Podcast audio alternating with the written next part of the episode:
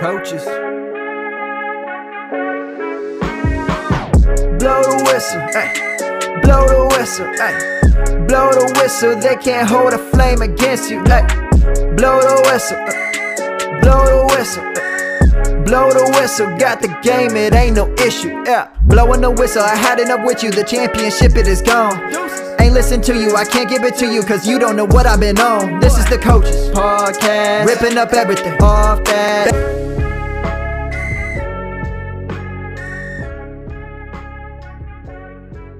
Hey guys, welcome to the Fantasy Coaches Podcast. This is your host, Steve Pintado, and with me, as always, is my main man, Jabron Curtis. What's going on, Jibs? It's going good, you know, just chilling, enjoying some of this good weather. Um, staying inside because it's too hot, but just enjoying life right now, man. Yeah, I feel you, man. You know, uh, Fourth of July weekend was a little bit crazy, uh, as you know. You know, me and Jibs were together on the boat. You know, drinking a little bit too much on those white claws, but uh, that was a, it was a good weekend overall. So hopefully you guys all enjoyed your Fourth of July weekend. But we're back now, we're talking some football, uh, some cool news going on today. We're going to be talking some uh, busts of for 2020. Uh, and for this episode, we brought in a, a real fun guest. Uh, I actually work with him on the We Know Fantasy podcast. Cody, what's going on, brother? Not much. How you doing? Doing well, man. Having my uh, tequila and cranberry, and it's time to talk some football today. Uh, how did you enjoy your Fourth of July weekend? It was good. Uh, we went out uh, up to my wife's one of my wife's friends' uh, campgrounds, and we kind of hung out on the river. Uh, had a fun time. Yeah, that's awesome. That's good to hear. Um, and uh, how's uh, you know how's being inside, uh, dealing with this whole uh, you know coronavirus situation going for you? Oh man, it's not too bad. Uh, I am able to work from home, so uh, that's nice. Uh, just keeping up with that uh, all week, and uh, just trying to, you know, stay uh, stay occupied. I guess you know, Yeah. watch a lot of Netflix uh, and look at fancy football stuff, and and take care of that, and get ready for the 2020 season. Hey, can't go wrong with that. That's for sure. So. Uh, let's get right into our news for the day, guys. Uh, we got a lot to talk about. Uh, we'll go with the smaller things first, even though this was a pretty big thing. But uh, Patrick Mahomes signed a you know a ten year extension worth up to five hundred and three million dollars. Uh, no trade clause. Uh, do you guys have anything you guys want to say about this? It's a ton of money. I mean, that that's that is a ton of money. I like it for Patrick Mahomes. Obviously, uh, he's a great quarterback. He's probably the best quarterback right now now uh, in the league. So he's he's earned it. He's won a Super Bowl. He's won an MVP. He's only 25 years old. Um, I, I think he's deserved uh, what he got here in this 10 year extension. You know, just back up the Brinks trucks like multiple to like the Mahomes estate. Like that's unreal. I never thought I'd ever see uh, like a ten year contract in the NFL. But like he's done it all pretty much, and it's only his third year, which is like remarkable. So I he just has a lot of money, but it's kind of hurt the Chiefs in the long run. You know, like there's other players that want to get signed, like Frank Clark, who won't get signed, but we'll see how it goes. That window's kind of closing, but Mahomes is a great player. I'm sure you could put that team on his back. Oh yeah, for sure. I mean, it's just you know Mahomes himself locking him for ten years. You can't beat that. I think it's a good deal for the most part for the Chiefs. Yeah, it might strap them on cash, but you know, ten years you get your franchise quarterback. You don't have to worry about the all the bullshit of having to re-sign your franchise guy every four or five years, whatever it may be. You got a nice ten years to kick back. So uh, good for Pat Mahomes. You know, he really deserves it after that Super Bowl win. And staying on the course of the Chiefs, um, RB coach uh, of the Kansas City Chiefs uh, expects a big jump from uh, Damien Williams. Uh, Cody, you know, does this do anything for you? Do you do you value Damien Williams, especially now that you know we don't really have an offseason and possibly uh, preseason? Yeah, you know, Damien Williams, he had a, a great game in the Super Bowl, if you remember that. And he, you know, he was all right last year. He's been around now for a little bit. He knows the playbook. So, yeah, I think there's definitely an advantage, especially at the beginning of the season, uh, for, for Damien Williams to see some decent playing time. Um, it's a little uh, surprising to see with the, you know, addition of Clyde Edwards Helaire, but you know, Damien he's, he's a proven guy. He knows the offense. I think he'll get a shot early in the season. And uh, I'll talk a little bit more about Clyde Edwards Helaire a little later. Ooh, can't wait. How about you, Jibs? Uh, anything that's, you know, is it, is, are you making a, a jump up on Damien Williams a little bit more now in 2020? Uh, I never kind of got off him because I was just in that kind of camp that even though Clyde Edwards Helaire is like an amazing talent and they spent that draft capital on him, that they're going to have to use Damien Williams at one point. Like he's not just going to immediately just take 20 carries a game, you know?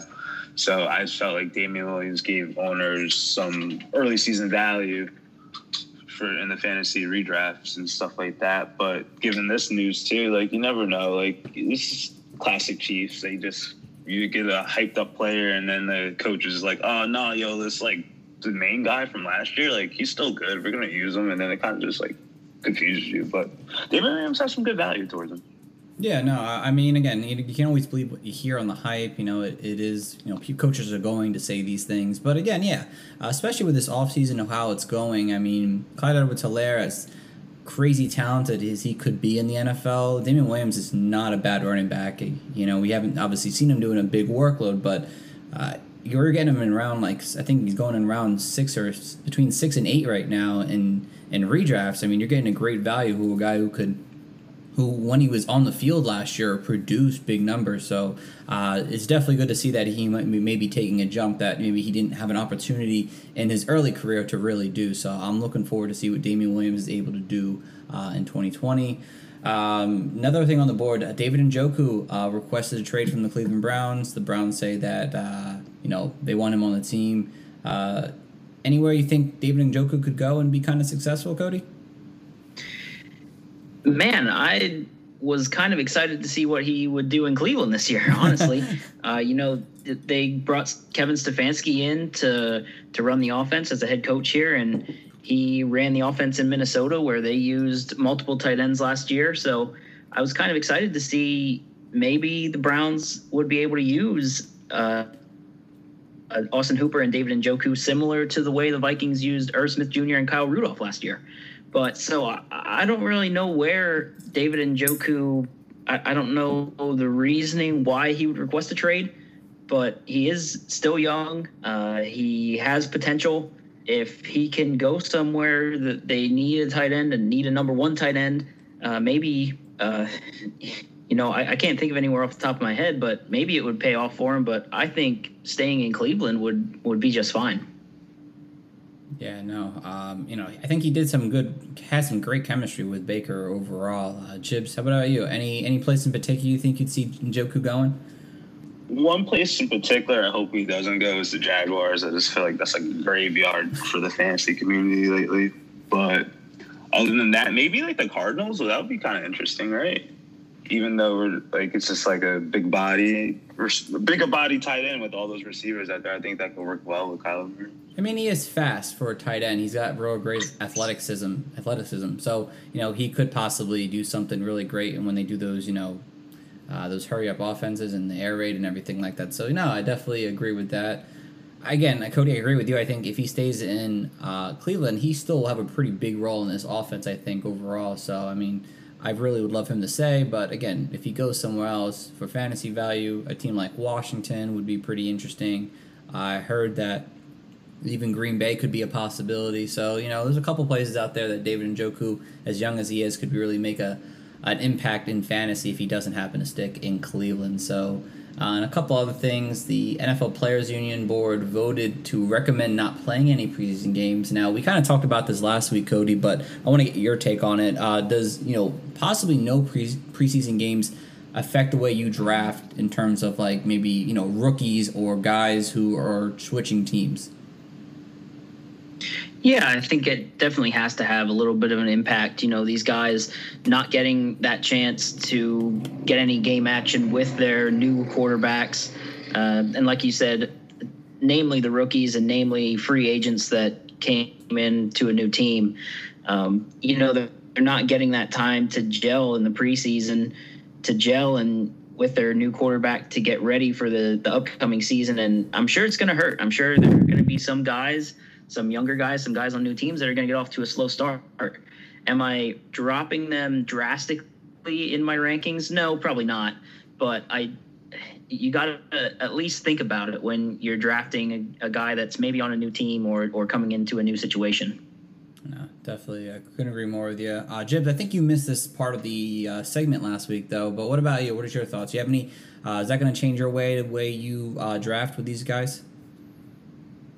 Uh, yeah, definitely. I'll have a little bit more bias than some of the guys who are kind of established on the rosters, but you still got to invest in a rookie or two because they usually hit like a pot of gold like season, as we saw like the last couple of years. Yeah, no, I definitely agree with both your guys' take on that. You guys heard what I said last week. You know, it definitely affects them, but you have to take them when you can take them at the right value. So, um, and then again, uh, Antonio Brown. There's some talks, you know, about him maybe going to S- Seattle. Uh, we don't really need to comment on this because I, I don't believe it's going to happen. But do you guys believe at all? Just you know, yes or no? Do you guys believe that Antonio Brown plays this year? I don't think so the way 2020 has gone so far, anything's possible. yeah, no, I, I, I highly doubt it, but yes, you're right, Jibs. You never know. So uh, yeah, but I guess the biggest news of the day that broke probably within last hour, Raheem Mostert, guys, is demanding a trade from the 49ers. Um, his agent had tweeted out saying, you know, he was the best running back in yards per carry last year and uh, helped them win a Super Bowl, but is yet is getting paid as a special teams player. Uh, you know, first off, uh, you know, can't even think a great question for this, but could he go somewhere and make an impact somewhere else? And if he does leave, uh, does this open your guys' eyes for anyone on that 49ers running back court? Man, I this is another situation where I'm a little bit baffled. You know, Mostert was going to come into San Francisco and probably be the number one go to guy. But speaking on if he would go somewhere else, you got to look at Tevin Coleman as the the top guy in that backfield. You know, Breida gets traded to Miami, and if Mostert would be gone, then you're looking at Tevin Coleman as really the number one guy, and then Jeff Wilson in the backfield behind him. But yeah, Mostert. I don't know that there's very limited places that I could really see him going and having a role similar to what he would have uh, in San Francisco. Yeah, I, I, feel the same way actually, Cody. I, I think Tevin Coleman would be the guy to get, but then like dynasty fancy owners should just kind of like scour that little waiver wire for some uh, Jerick McKinnon action. I know he was on IR last year. Don't forget about him, but definitely uh, get some Jeff Wilson. Like they loved Jeff him last Wilson. year. They used him in some key situations, and like he'll just get a random touchdown on like third and twenty four, which would be like wild. And like he looks pretty t like, and like Matt Breida got traded. Mostert wants out, so they're they're losing people in that running back core that we thought they would have like seven people starting at the end of last year.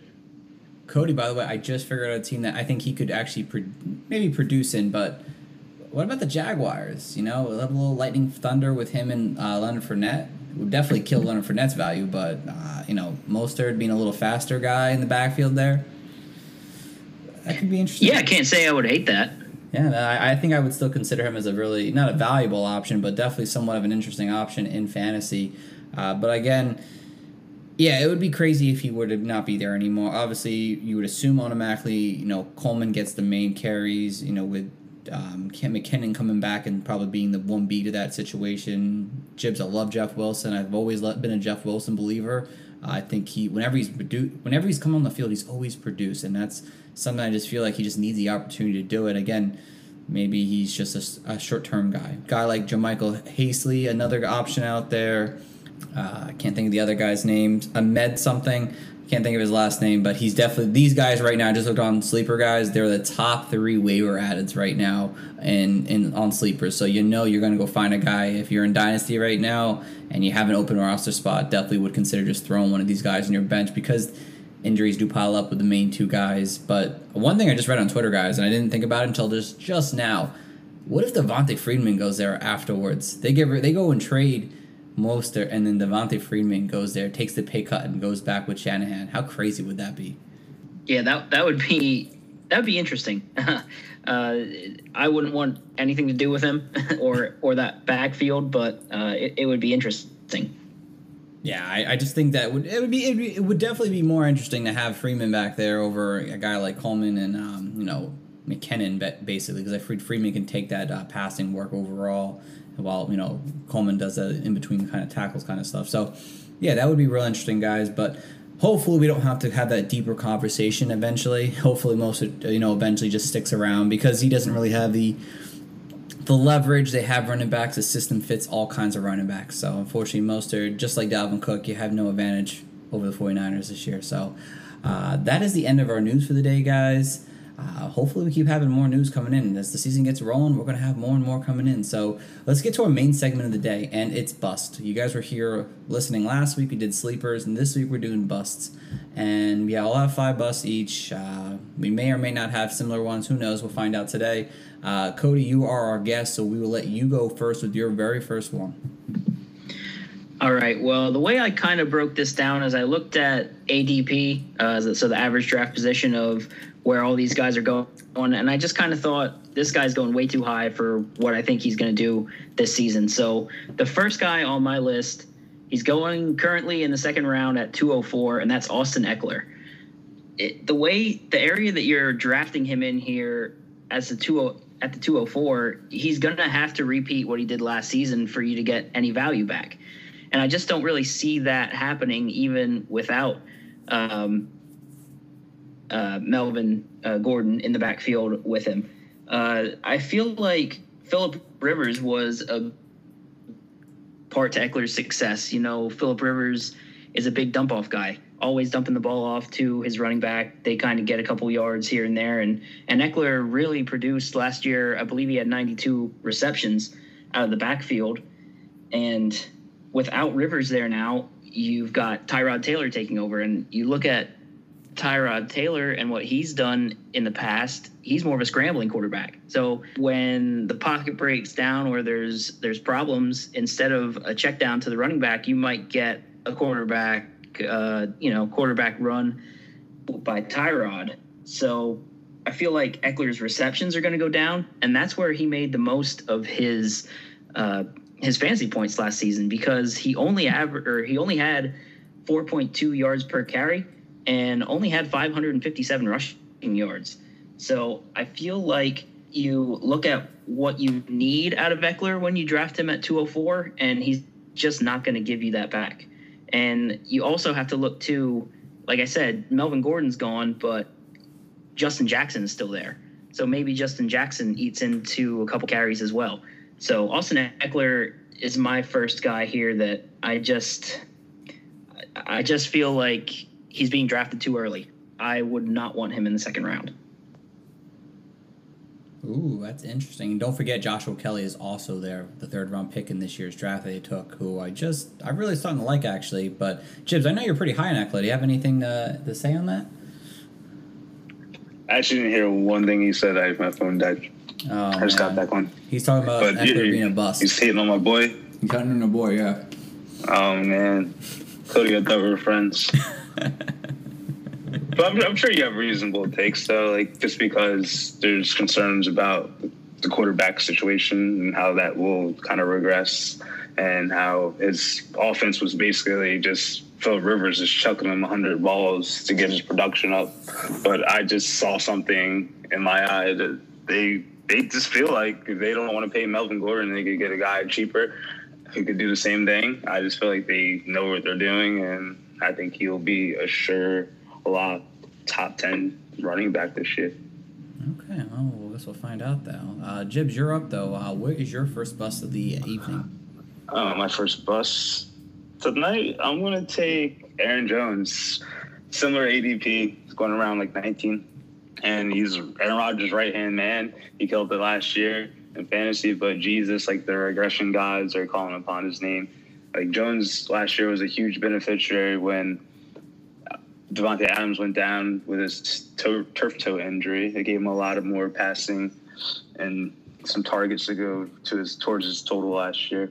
And he single handedly won fantasy owners championships last year when Jamal Adams got hurt with a head injury, but between then he's basically splitting the uh, the rushing attempts 50-50 with them for quite a bit of towards the season. So I just think even with uh, A.J. Dillon getting drafted in the second round with the Packers, and the Packers not actually getting Aaron Rodgers some talent in the receiving side of the things, I just think Aaron Jones is kind of too risky for my uh, liking at uh, a second round pick. Yeah, no, uh, I could not agree with more, especially in the second round. To be honest, I, I actually don't hate Aaron Jones still. I don't want to draft him in round two now because those touchdowns are a screaming regression. And if I if somehow I can get him late round three, maybe on the turn on round four somehow, I'd be really happy still with that pick. But yeah, those touchdowns that he had last year, that has to come down. Yeah, I actually he's the next guy on my list, Aaron Jones. So I agree with you as well. I mean, you guys hit on it. The unsustainable touchdown rate, uh, 19 touchdowns, I think it was last year, uh, tied Christian McCaffrey. Um, it, it it's going to come down, and you're going to be disappointed if you take him in the second round, kind of hoping for a similar season to last year. I just don't think you're going to get it. Yeah, no, uh, guys, if you're thinking of Aaron Jones in round two, it's something you have to consider not doing because, you know, again, touchdown regression is huge. You know, you have to worry about Jamaal Williams. You have to worry about A.J. Dillon now possibly seeing some goal line work. I mean, that's literally what he is a big back who can just get those short yardages. I know Aaron Jones is good at that too, but Dillon is a reason they draft him in the second round for something. So, uh, just keep that in mind. Don't draft him in round two. Definitely, maybe round three at least, but definitely not round two. Uh, my first guy on the board here is a running back as well. I was sticking to the uh, running back core here, and some people, you guys may give me some some shit for this, and I, I get why, and it's Cam Akers of the 49, not 49ers, of the Los Angeles Rams. Uh, thank pick. you, thank you. Yes. Um, I'm on your side. Thank you. You know, I get what you're seeing in him. You know, he's a physical runner. You know, he played one behind some of the worst offensive line in college and did very well in that time frame. Uh, you know, he's explosive, you know, very strong running back, has a potential to be a three down back in the NFL. It really does. And I, I get the hype on him and why everyone's taking him. Right now, he's going in round seven, and I can see a very similar David Montgomery situation happening with this guy uh, this year. Uh, who, uh, by the time you know September rolls around, he could be in round four maybe round five to be more realistic. But again, round five just seems a bit much because I'm still a pretty big fan of Darrell Henderson. I believe Malcolm Brown does get work in this offense, and he yeah he had a bad offensive line in college, but it's college. Again, it's a little different still. He's playing the ACC. He played some pretty bad teams. I mean, half his touchdowns on the on his season last year was in against teams who were bottom or below the top hundred uh, defenses in college. So some of his work there was a little, you know, against some easier opponents. Now you go to the another worse offense in the Rams, who didn't get any better. Uh, the same team basically still on the offensive line, and and you're expecting him to rush behind that with some of the tougher defenses in the the NFC West at least, or whoever they're versing this year. I just don't see it. Uh, I believe they have like one of the worst running back schedules, or the worst running back schedule this year actually for fantasy running backs. And again, He's going to be mixing with Henderson. He's mixing with Brown. He had some fumbling issues in college. I, I just don't see, and I'm hoping you guys just kind of pump the brakes on him because I do have him project to go between round eight and round nine, which I think is solid. I wouldn't mind having him. I'd like to see his upside, but I, I think if I'm telling you guys now to watch out for that, you know, just don't go nuts and have him his ADP just jump up to round five because I want nothing to do with that. And if it continues to go as I've seen it go over the last month now, he's going to be a buzz for you guys, and he's not going to be a guy who breaks out in year one. So just just watch out for that. Don't go nuts drafting Cam Akers too early. Yeah, I'm a I'm a Rams fan, so that one hurts a little bit, but. I'm on your side here. I, I just feel like the Rams backfield is going to be a three headed monster of Cam Akers, Darrell Henderson, and Malcolm Brown.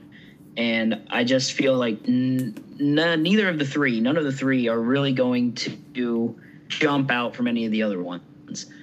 And the Rams, I feel like, you know, they've had Todd Gurley for all those years, that number one style running back, but I can easily see them switching to a committee, and it's definitely a committee at this point, with no proven running back, I don't want any part of this committee at all. So I agree on the Cam Akers as the bust.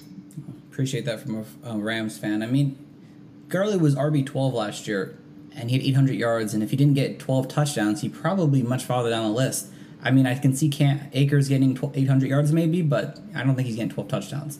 He's not going to do what Gurley did last year. So, um, no, but, not at all. No, not no, exactly, not at all. So I'm going with Akers, guys. Uh, since Cody, you did your second one already. Jiz will let you go with your second one. Who do you got? For me, I'm I'm gonna go Jared Cook because you know how many touchdowns he scored from 2016 and 2018. 14.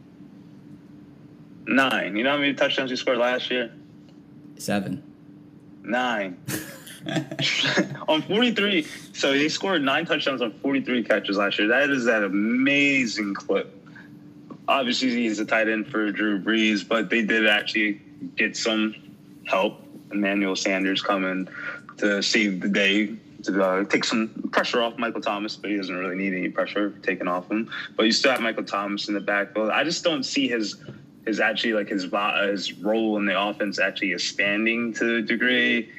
And with the touchdowns kind of coming down, I just feel like maybe he'll even have like four or five touchdowns this year, but you just can't take him at the current rate. He's probably tight end nine, state or so, but there you can find some gems down the list, and it's not really worth it. Take a rotational wide receiver, get your backup quarterback, or take your first quarterback at that pick, but at uh, I think that's round seven or around eight. Still I can't roll that. Yeah, that's way too early for me still. I have him projected around 10, 9 and 10. So, no, I agree with you, Jibs. I mean, nine touchdowns on 43 catches. I just, that doesn't work for me. Emmanuel Sanders, you know, he's older though, but I, he's definitely going to be make some kind of impact. I think they're going to run the ball a little bit more now that Drew Brees is back for his possible last season. So uh, I could definitely see where you're coming out with that bust. Yeah, the touchdown rate is definitely unsustainable. And you look at the Saints last year, and Alvin Kamara really saw a drop in touchdowns. I think his touchdowns are going to creep back up. And if that happens, I feel like they have to come away from somewhere. And I think Jared Cook is where they come from. Yeah, oh, for sure. You know, we had eight tight end one performances last year. Eight. That's a lot. I don't think Jared Cook's doing that again at all this year. So. That's your DFS, DFS king right there. That's my draft guide like. um, so I'll go to my second one now, and I am switching to wide receiver this time, and it's Stefon Diggs. He's currently going at ADP 55, round four for me, and I'm not buying the whole you know him going to see more opportunity now in the new offense and going to Buffalo with a Josh Allen, which I really like Josh Allen as a quarterback. And yes, he he helped get two top, you know, top 30 wide receiver performances this past season. So nothing on that. But again, overall, I think just Josh Allen, I just don't see him producing Stefon Diggs the way we want him and the way he's going right now. I, I wouldn't be surprised if he goes in round three as a possible wide receiver one for some fantasy teams right now. And you know, Diggs has been really good over his career. This year season was nuts for him because he had a 17.1 yards per catch after averaging just 12, uh, 12, 12 2 or something like that yards per catch of his four year career prior. And again, Josh Allen is a running quarterback. He's I don't see him throwing the ball too much more than what he's already did this past season. Again, they brought in Zach Moss to be a bruiser back, a younger bruiser back. Devin Singletary's there. Uh, again, they still have John Brown and Cole Beasley.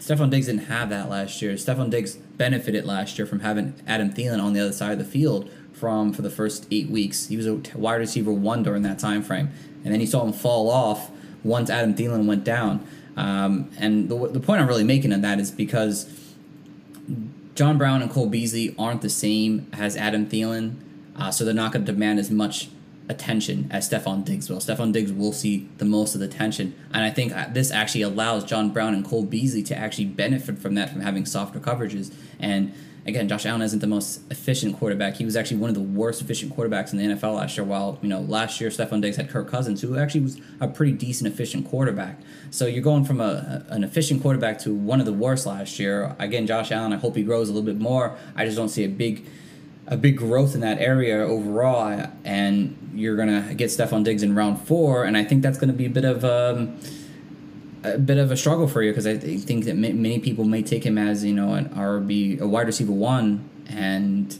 I think he's more of a wide receiver, low end wide receiver two in fantasy this year, and I'd be more comfortable getting him in round five uh, in drafts this year. I know it's one round difference, but that's a big difference in draft round and overall, I think he could end up being a bust and not have this 1,100, 600 yard season. I could see under a 1,000 yards from him this year and not many more touchdowns than what he has, possibly less.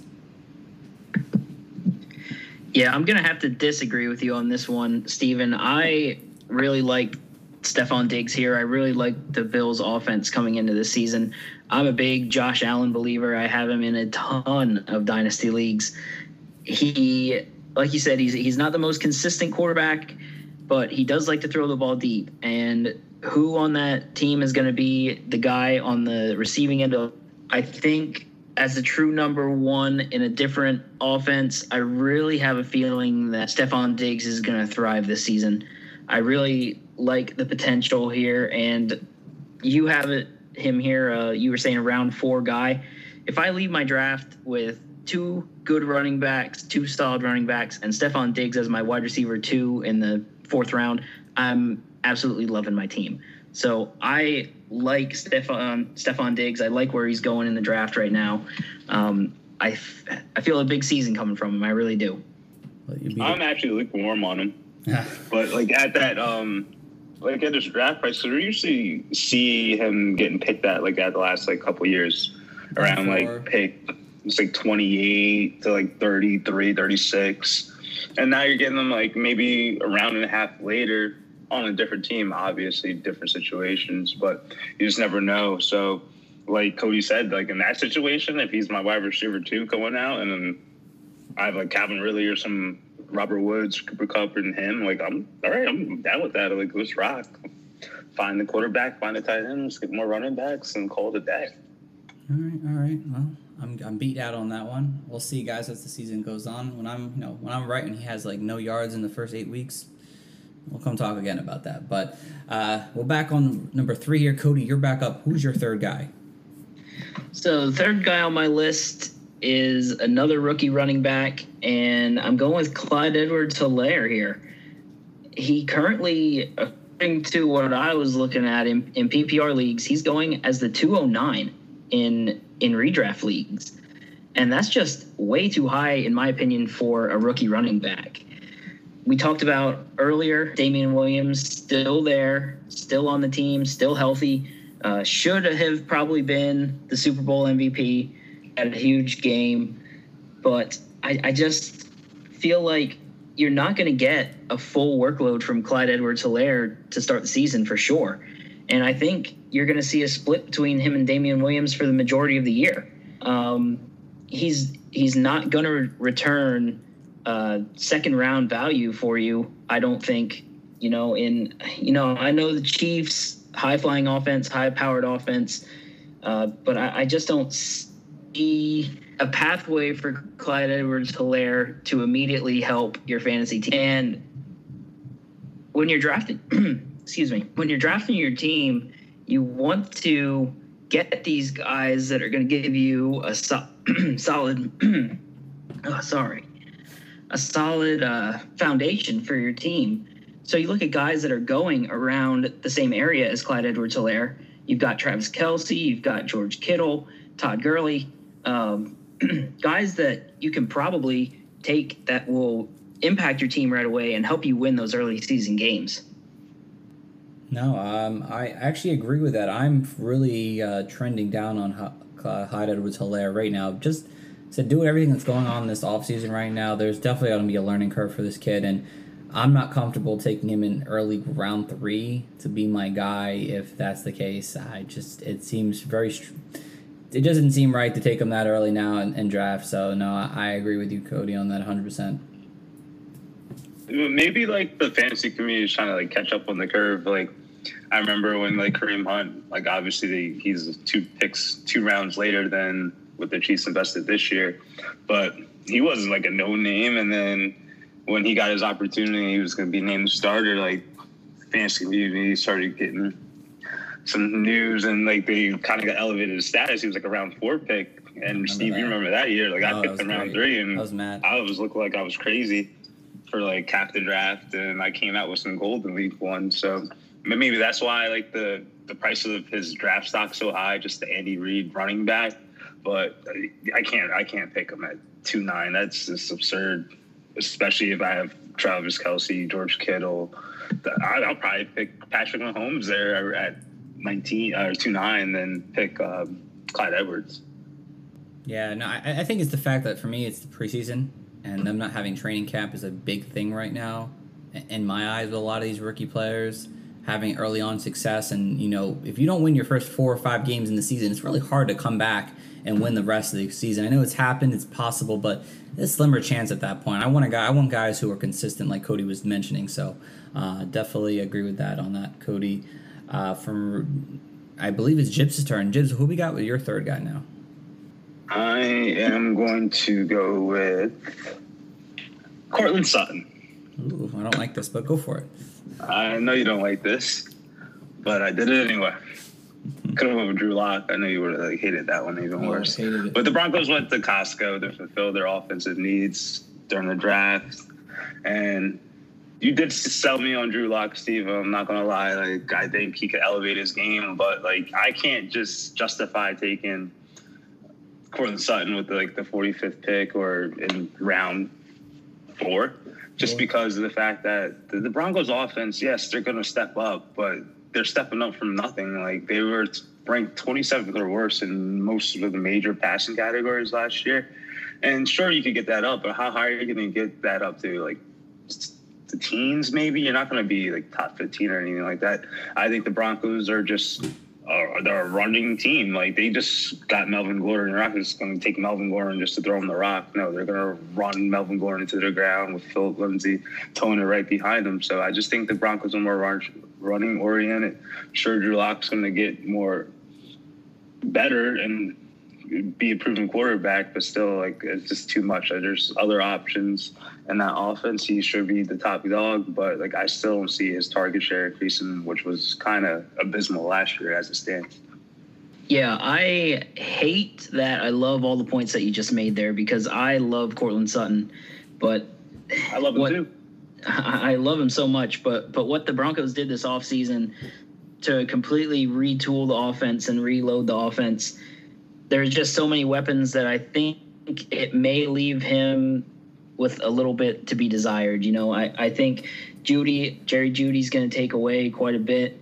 And then, like you said, they don't bring in Melvin Gordon for nothing. So I think they're going to use him a lot. And I think it's going to cut into what we see out of Courtland Sutton this year. No, I get I get all your points. Having all these extra weapons is definitely going to take a, a hit a hit a little bit, but I think the addition of Pat Shurmur, I think I think it's still a positive thing for Courtland Sutton. You've seen Shurmur do very successful over the years with fantasy wide receivers. Obviously, his time in Minnesota, his time in in um, in New York. I mean, some of those wide receivers had didn't has done some production work over those two years he was there, and I still think again maybe round four is a little crazy. I think I'd still take him in round four, especially the end of round four at least. Uh, I still think he's a really strong, at least lower end wide receiver one, high end wide receiver two in my eyes. So I get your point though, Jibs. Definitely get that. It just scares me. Yeah, I get you. And I'd rather take like Lockett or something over him, who's going like maybe a pick or two behind him. Oh, that's a good one. Hmm. I don't know who I would take on that one. Yeah. I'd probably say I guess I would go Lockett just for the upside of, the, of with Russell, but I don't I don't hate I don't still don't hate uh, Son so. And we'll go to my next one here now, and it is Mark Ingram is my guy, guys. Um, he's going eighty. His current ADP is thirty nine. That's around Do tell. what three right now? End of I guess beginning of round four. I'm sorry, I can't take Mark Ingram that high. I'm it, it just doesn't make sense for me. He was uber efficient last year, and his he had 200 carries last year, and he had 15 touchdowns overall. I just can't see that being something he keeps up this coming season. We all know that you know Dobbins is there now. You bring back Gus Edwards. Justice Hill is supposed to get this bump supposedly by the coaches. Uh, I just can't see that happening. Wait, this season uh, he had the second best yards per carry. You know, he had nine games with ten plus touchdowns. You know, he scored a touchdown every fifteen a touch. He's going to be thirty one by the near the end of the season. I, I don't even see him getting 200 this year, especially with the way this team is built. Uh, for, oh God, the Baltimore Ravens have the the best schedule or the easiest schedule this coming season. I know change, things change all the, over every single year, but again, this is the team who I think will be ahead in a lot of games. I think they want to keep Mark Ingram fresh for the playoffs. You saw him kind of get hurt late in the season and kind of look very mediocre in that playoff run. Well, not even a run they made. Uh, that one playoff game they had. I think having Mark Ingram late in the season like that will be a good benefit for them. He's been there, done that before. Uh, to an extent, and again, by third mid third quarter, I mean he could have like ten carries, and then boom, after that, just, let's get Dobbins in there, let's get Edwards in there, let's let's keep Mark Ingram fresh. Why bring up the carries on him? I could see him getting under 200 carries this year, and you're getting him in round fours or possibly RB two. I'm not feeling it this year, guys. Yeah, I kind of, I kind of like Mark Ingram, uh, but I like him in a way that I want to draft him to help my team earlier in the season, and then I want to try to trade him because I feel like, like we said, we talked about the rookies coming in. Uh, so we got J.K. Dobbins coming in. He may not get a regular training camp. He maybe get off to a slow start. They may try to work him into the offense a little slower than if he had had a whole preseason. So I feel like Ingram may be one of those guys that you can take advantage of a fast start, get a couple good games out of him, and then try to flip him before J.K. Dobbins comes in and really starts to take away a lot of touches from him. Oh, a little bait and switch. I like that. See how you play. Smart. but um, yeah, uh, 39, if you say, Steve, that's a little too rich for me. If I could get um probably say like pick 55 if his value drops a little bit more and some other players get some significant um, updates for training camps or whatever they're doing nowadays. But if I could get them round five, if I could get them in six, probably not, but round five, I'll definitely pull up on Mark Ingram because that's just your possible flex if you want. But I do see your uh, your points on why you shouldn't draft them in the rotational running backs that could pursue if things do get out of hand, like you said. Yeah, his value is too rich for me right now. I wouldn't mind him as my RB three. I think he'd be a pretty solid RB three overall, but. Uh, round two, round four, early round four, RB two basically, possibly. I, I I couldn't I couldn't go that high on him, so not it's a no for me, guys. So now we're on to our number four round bust, Cody. Who do we got for yours? Yeah, so we talked about this guy too a little bit earlier, thanks to some breaking news before the podcast. Uh, I have Raheem Mostert here, who was currently going as the 10th pick of the fourth round. And, you know, I, I kind of wrote this up assuming that he was going to be in San Francisco because until a half hour before we started, he was going to be in San Francisco. Um, and he still very well could. But you look at Mostert, sure, he had a good uh, stretch uh, to close the season last year, but you still have so many mouths to feed in that backfield with Tevin Coleman and then Jerick McKinnon coming back and Jeff Wilson. We talked about all this earlier. In the fourth round, you're talking about a guy that I'm probably going to be using as my RB2, maybe a flex. And I just don't want to have to deal with that running back by committee, you know, in San Francisco and have to rely on Raheem Mostert getting the work because there are going to be games where Tevin Coleman comes out and he rips off a long run to start the game, and then he's going to be your lead back for the day.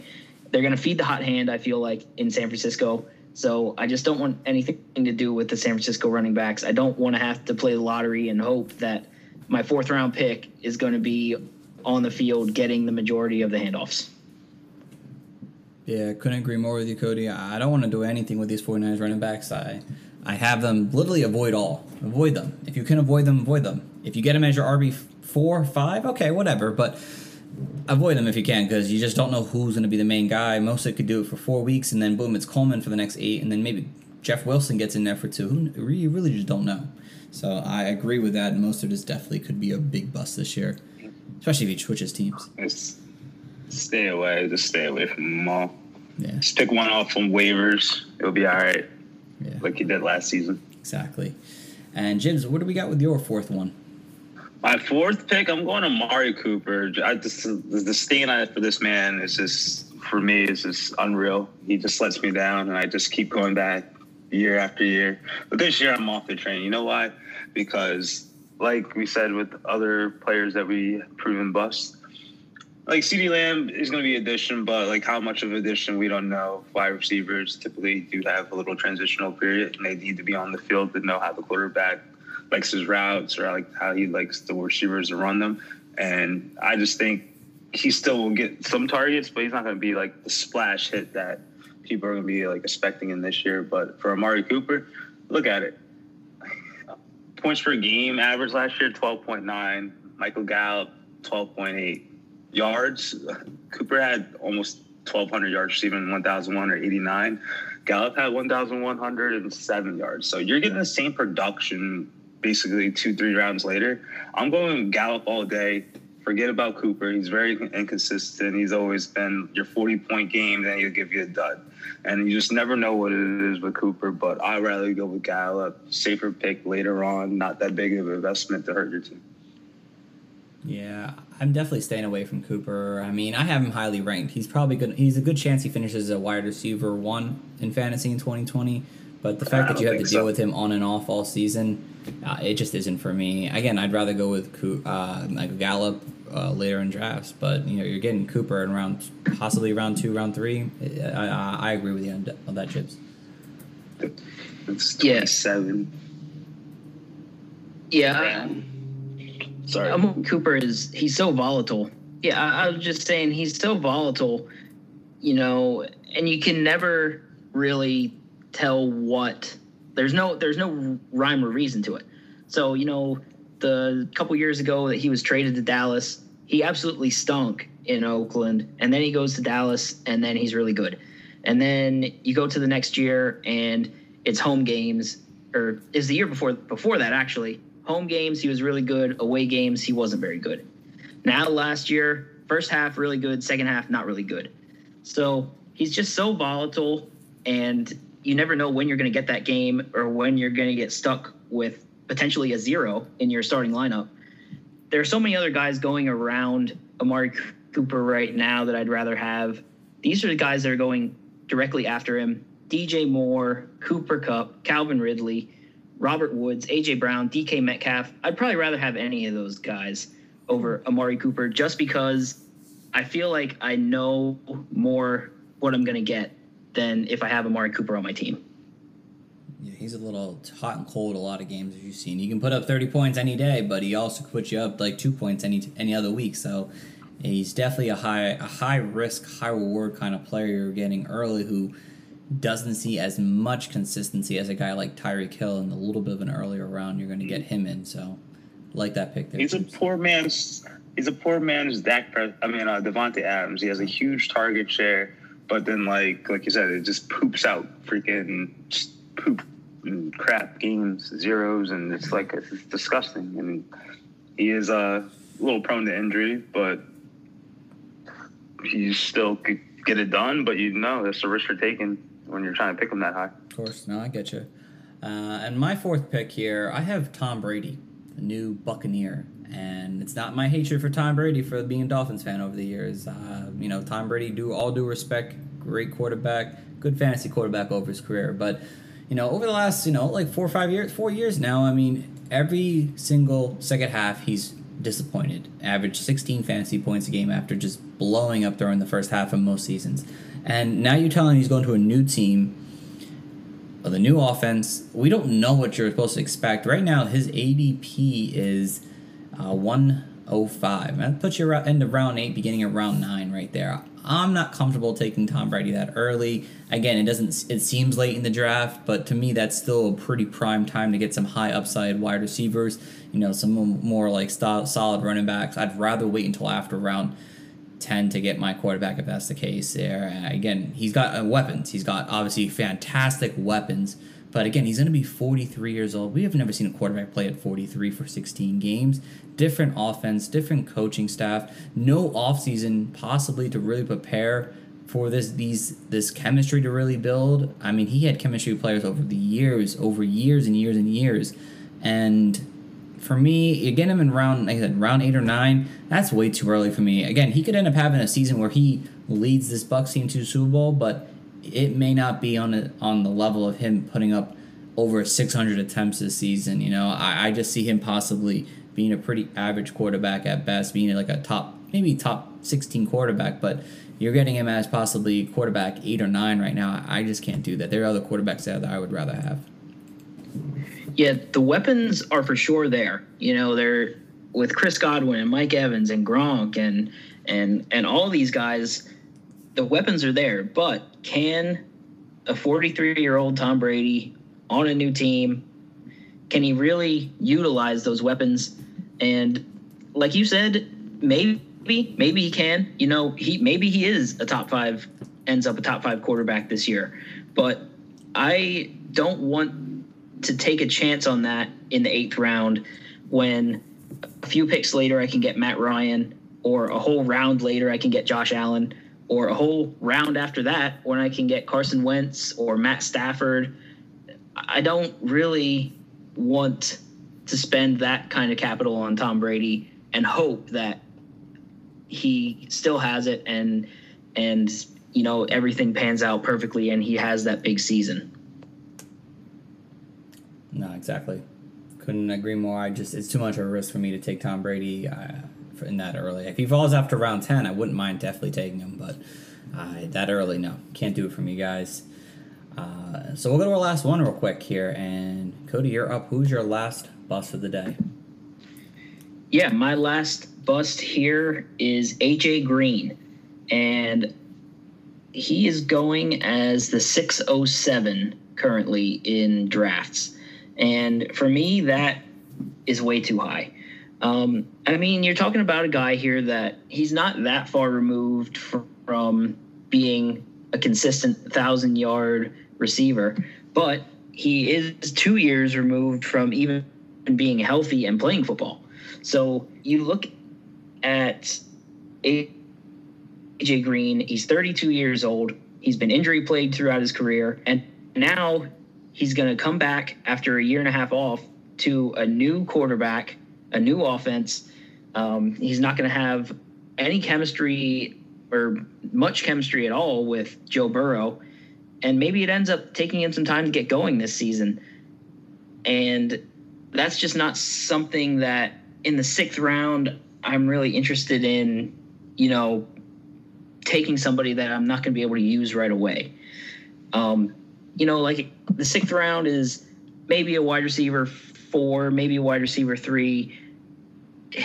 So maybe it's worth it, but I just feel like the chances of of him actually being healthy, staying healthy, giving you the return on investment that you put into him in the sixth round, I don't really see it happening. And, and once again, you know, I look at the guys that are kind of going around him in that area.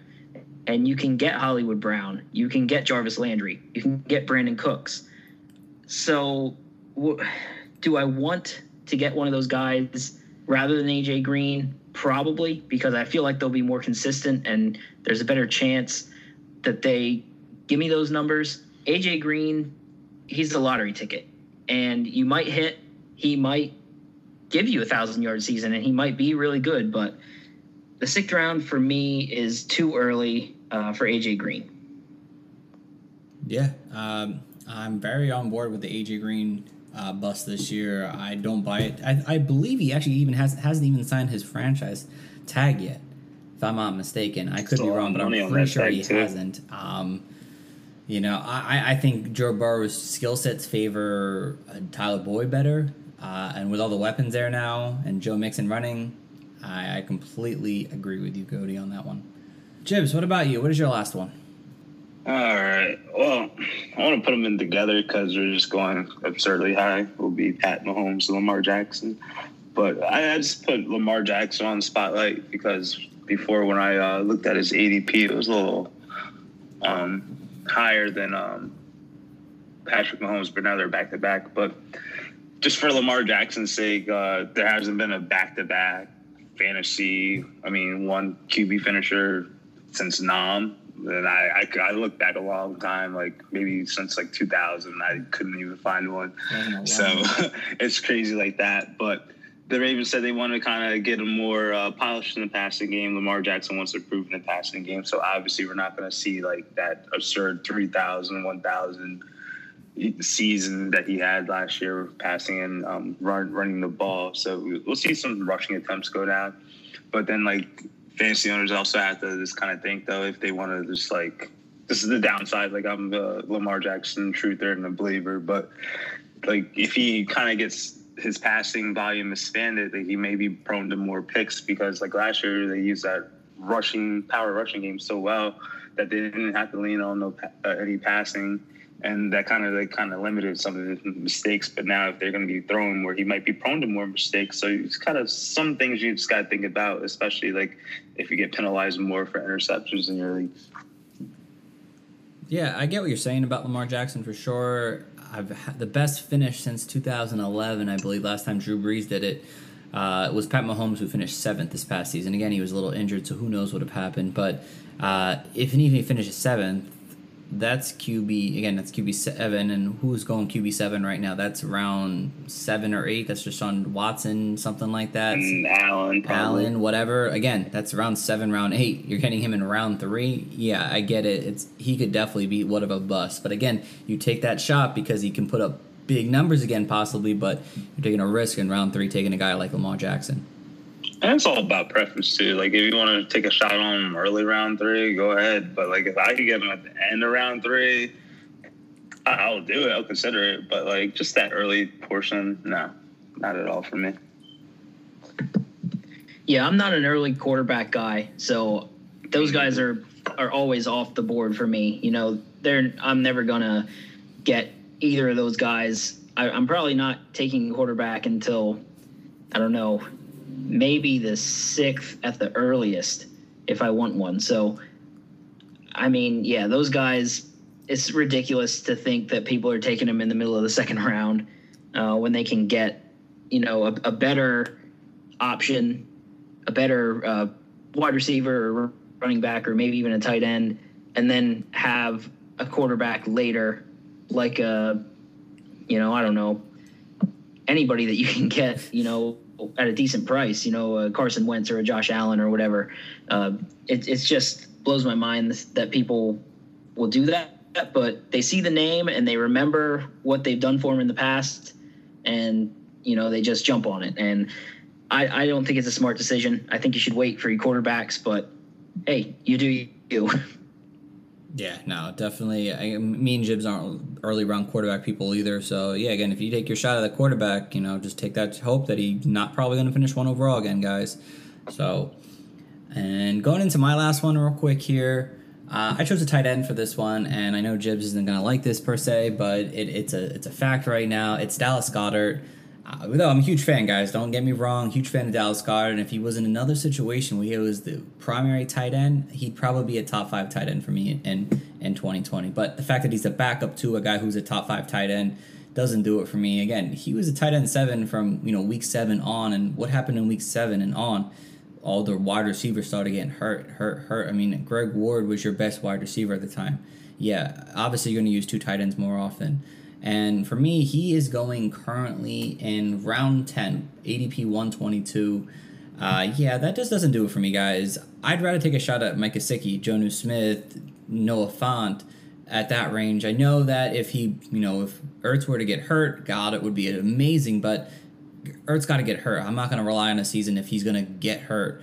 Um, again, he's a tremendous talent, and I, he's going to be somewhat involved. He's definitely someone worth drafting later, I think, a little bit later, like round 13, 14 range for me, um, because he will be involved. But again, the, the wide receiver coming back healthy, younger wide receivers are coming in this game. Miles Sanders is going to take another step in this passing game. Uh, I just don't see, you know, Dallas Goedert being a, a big, a top, a top 10 fantasy, a top 10 fantasy tight end this year Maybe finishes in the top 20, of course, but not top 10. I can't see it. Uh, so that's why I have him as my as my bust right now, where he's going. Great take. Thank you. Thank you very much.